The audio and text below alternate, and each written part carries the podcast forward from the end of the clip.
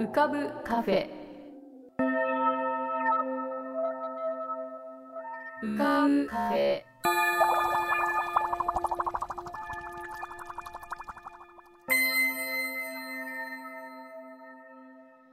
2023年7月21日。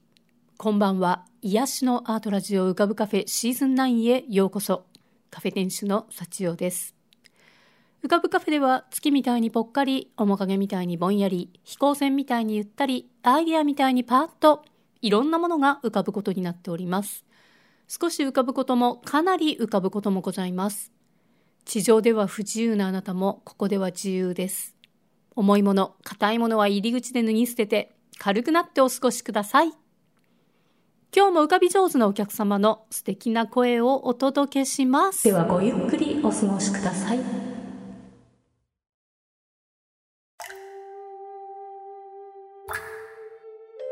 桐竹門富こと富さんのぷかぷか温泉独り言。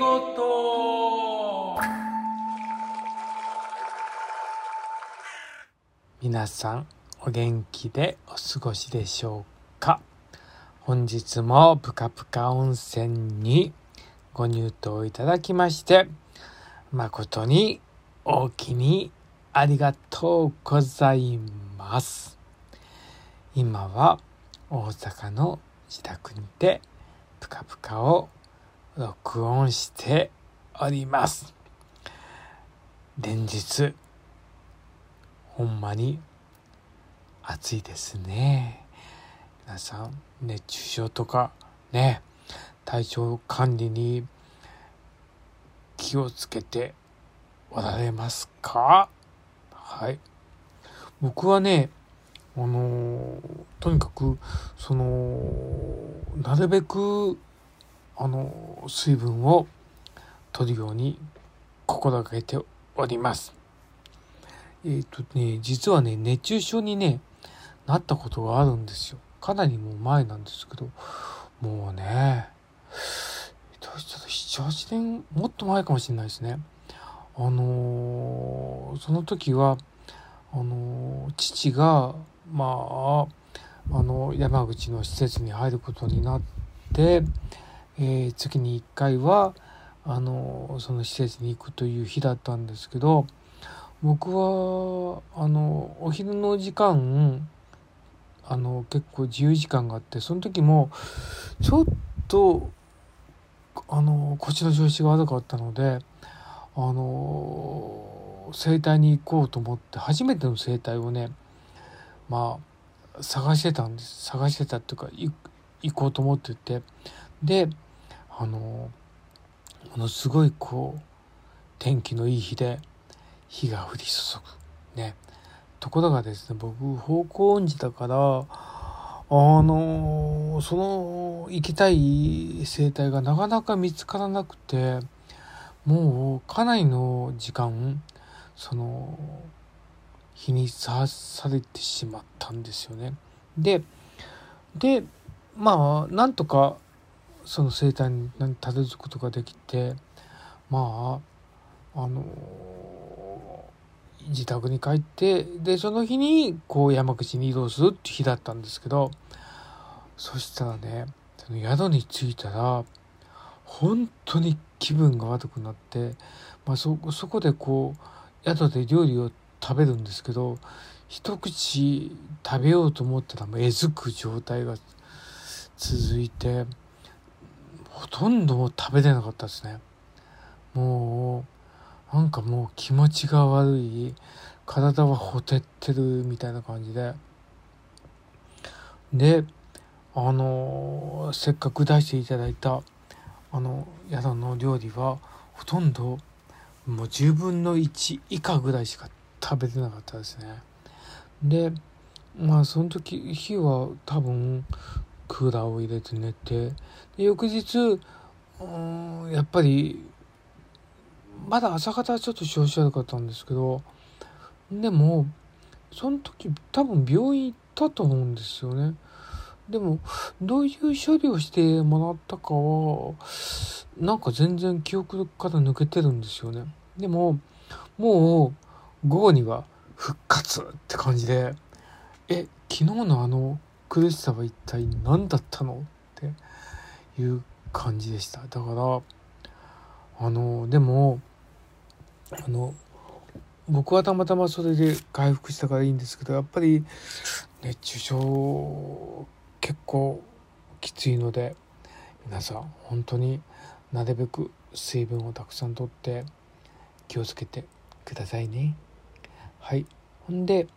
今はねえっと7月公演まあ広陵公演の舞台稽古の最中でございます。で今日は舞台稽古の初日を終えて明日は2日目そして明後日は初日を迎えます。はい。ね僕はねみお宮の母というねあの久しぶりのおばあさん役で。ちょっとねこのおばあさんチャリめいててねあのあのちょっとこう面白おかしく使う部分があってそういうとこでこう面白いんですけどまあねでもまあまだちょっとこうどういうふうにあの結構相手に合わさなくちゃいけない部分がたくさんあるのでその辺をねどういうふうになるのかっていうのがまあ不安があるんですけどでも頑張りたいと思います。はい。えー、ね。ここあの1週間ぐらいのお話をするとあのー、今あの僕のうちに、まあ、奥さんのお母さんを引き取ってるんですけどそれでまああの奥さんの京都の実家の方がまあまあ空き家状態となってるんですけどそれでまああのいろいろなこう荷物の整理とかをしてるんですがこの間それをね、えー、泊まり込みでやってきました。大変でした。ね。あのものをね整理するっていうのがこんなにきついのかとね、うん、もう2階からね物をまず下ろすとかね。もうそれだけでもねなんでこんなに物があんのみたいな感じで、うん、あのまたそれを車に積んでですね持って帰って選別する、ね、いるものいらないものを選別するってね。ねちょっとこうそれ本当にこうそれをまあ3日間ぐらいやったんですけどあの本当にヘトヘトでした。で、まあ、物を運ぶだけじゃなくてその間に掃除しながらなんであのうんちょっと自分自身の反省も含めてあんまり物を増やしちゃダメよと。ね。じゃあ今のこの僕の物の多さはどうすればいいのっていうことなのでやっぱり自分が元気な間動ける間にですね、えー、まあちょっと寂しいんですけどまああの荷物をね整理していかなくてはいけないのだなと痛感します。今日この頃でございます。はい。えー、次回には、えー、舞台開けておりますのでそのね、えー、お話もできると思います。はい、えー、本当にね皆さんたくさん水分とってそしてねあのもうあの暑さで我慢せずにあの冷房を入れてしっかりとあの寝てください、うん、僕もね我慢して冷房入れずに冷房入れずじゃなく冷房の入れても設定温度を低くして途中で目が覚めて結局水分不足になるっていうねのを経験したのでまあ電気代のこともありますがね。あのやっぱり夏バテよりも睡眠体力が大事です。はい。えー、ね。暑さに負けずにこの夏を乗り切りましょうそれではまた。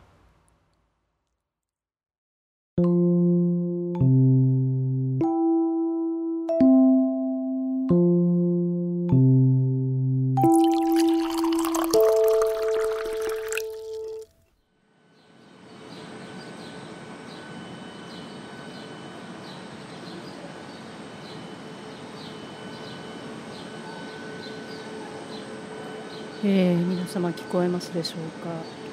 ちょっと建物の近くなので、えー、となんか空調の音も入っちゃってますけれども鳥の声がたくさん聞こえるんじゃないかと思います。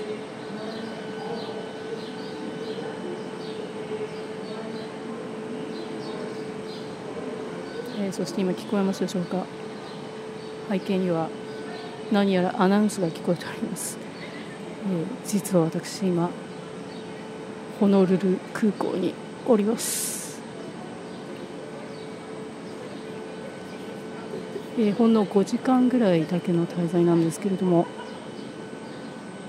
今常夏の島に降り立ちました。なんか知らない見たことのない鳥が鳩だと思うんですけどちょっと日本の鳩よりも小さくてなんとなく顔の辺りが綺麗な青色になっている鳥たちが走り回っております。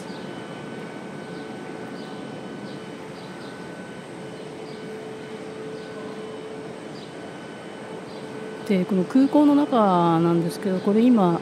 もうエアサイドというあのこれから飛行機に乗るっていう側なんですけれどもお庭が作ってあるんですよね。なので外に出られるんですよ。なんかトロピカルな植物。そしてヤシの木。そしてなんかトトロピカルな花が咲いております。あ鳩の軍団がなんかこちらに向かってきました。餌ででもくれるかなっていうふうに思ってるのかもしれないです。もうのどかです。そうですね気温は結構高いのかな。あの日が当たってるところに出ると暑いですけれども日陰に入ると涼しい。そしてなんかそよ風が常に吹いてる感じです。あなんか白いお花も咲いてます。周り一面全然見たことのない植物ばっかりです。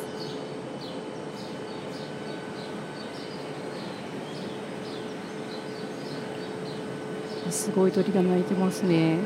あそして鳩の一家は今芝生といいますかグリーンのところを横断しています。というわけで常夏の島ハワイに降り立った。レポートでした、えこれから残り数時間を。ちょっと海海の匂いはしないんですけれども、え、このハワイの空気を吸って帰りたいと思います。では。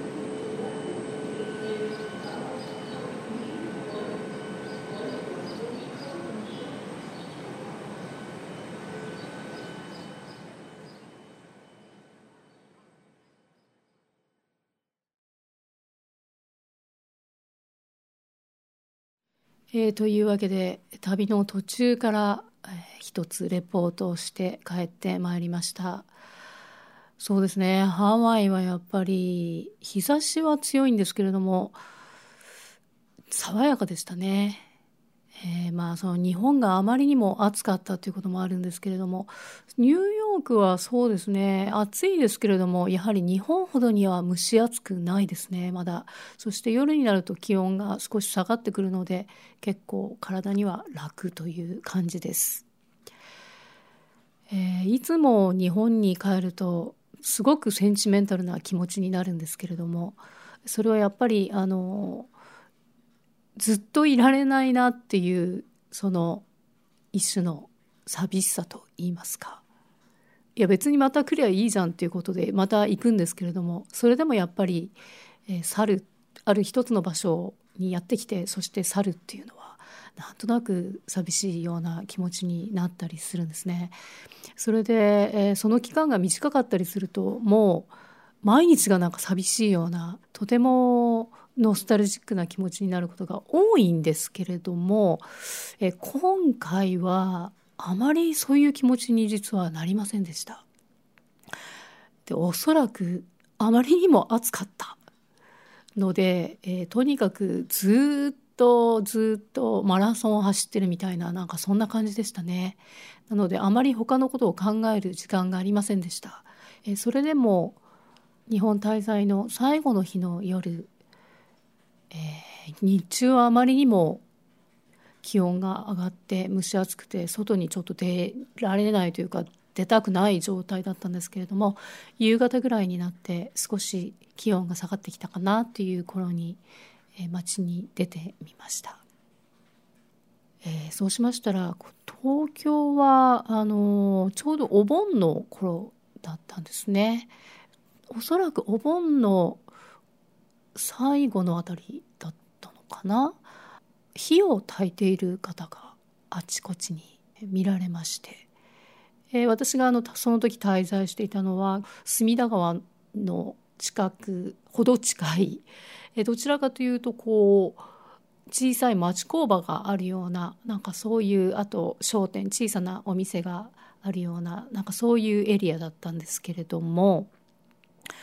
えー、そういうところだからそういう伝統が残っているのかそれとも今でも皆さんそういう行事をされるのかわからないんですけれどもあの外に老夫妻みたいな方がこう出ていらしててそして、えー、こういう小さい何て言うんですかねあれあの何かお名前があるんだと思いますけどこう焼き物のこう入れ物を置きましてそこに何て言うんでしたっけあれ。ちょっと待ってくださいね。今調べて、えー、戻ってきますから、えー、今調べました、えー、この素焼きの入れ物は宝禄と呼ばれているようです。お皿ですね、えー、素焼の素焼きのお皿ですね。その上にお柄というものを、えー、そこに火を焚くと。そういうことになっております。えー、そういうのをやっぱりこうちょうど夕暮れ時のうん7時ぐらいですかね、えー、あちらのうちでもポッと火がついて。そしてまたあちらのうちでも人が出てきて火を灯している。そしてまたあちらでもというふうに、えー、まあ、私が散歩をしている間に何軒ものお宅でそういうふうに送り火を灯していらっしゃる焚いていらっしゃる、えー、そういう光景に出会いました。でしばらくやっぱりそのまま外にいらしててでまたいでる方もいらっしゃいましたね。あのこの火をまたぐとなんかあの病気にならないっていうか特に女性はあのなんていうか下半身の病気になりにくいとかなんかそういうのがあるみたいで、えー、なんか私もまた言いなって思いましたけど、まあ、あのよそあの他のご家庭のそういう送り火をまさかまさぐわけにもいけませんのであのちょっとさっとこう眺めているだけだったんですけれどもとてもいい情景でした。えー、そうやってあの、まあ、暑いのでほとんど外に出ている方もそういう方以外にはいらっしゃらなくてまるで、えー、人がいなくなっちゃったみたいなそんな感じの街の中を歩き回っていたんですけれどもそれでも街の風情はすごくあってもちろん建物の中にはたくさんの人が住んでいるそういう気配もあって一番最後でしたけれどもやはりちょっとノスタルジックな気持ちを味わってああ旅人はまた去らねばならぬのだなんて思いながら、えー、でもあのそのその鑑賞も どこへやらものすごい巨大な荷物を持って出かけなければいけなかったんですけれどもねそんなふうにして帰ってきました。というわけで、えー、夏の第一章私の夏の第一章は完結しました。しかしこれから第2章、第3章、第4章もあるんじゃないかと思うので、えー、ここで気持ちを引き締め直しましてですね、えー、次に進んでいきたいと思います。いや、今回でもね、あんまり食べなかったんですよね。日本で。ちょっと忙しすぎて、あの、美味しいものを食べるところまで行けなかったんですよね。って言いながらまあまあ食べてますけれどもね。えー、まあでもきっと、あの、あまりこう、満足しすぎないぐらいの感じの方がまた次に楽しみが残っているのでいいのかなというふうに思っています。そんなことをほうと考えている7月のそろそろ終わりに近づいてきた夜です。今日はカフェに現れなかったヤンさんこと長谷川徹さんのヤンの歌声喫茶へのリクエストは、e メールアドレス、うかぶカフェ at gmail.com、ukabucafe at gmail.com、または番組ホームページの投稿ボックスより、ラジオネームを添えて、ヤンさんに歌ってほしい言葉や文、その他様々なお題を送ると、ヤンさんがそれを歌にしてくれる、そういうコーナーです。ぜひお送りください。そしてあまり知られていない新コーナー、ビーバー先輩英会話の森。こちらはビーバー先輩に英会話の質問を、疑問を送るとビーバー先輩が答えてくれる、そんなコーナーです。えー、全然知られてないんですけれども、ぜひ英会話の質問、疑問をお送りください。ビーバー先輩が待ってます。そして番組へのご感想やリクエスト、ご常連の皆様へのファンメッセージもラジオネームを添えてぜひお送りください。それでは浮かぶカフェ。また次回のご来店をお待ちしております。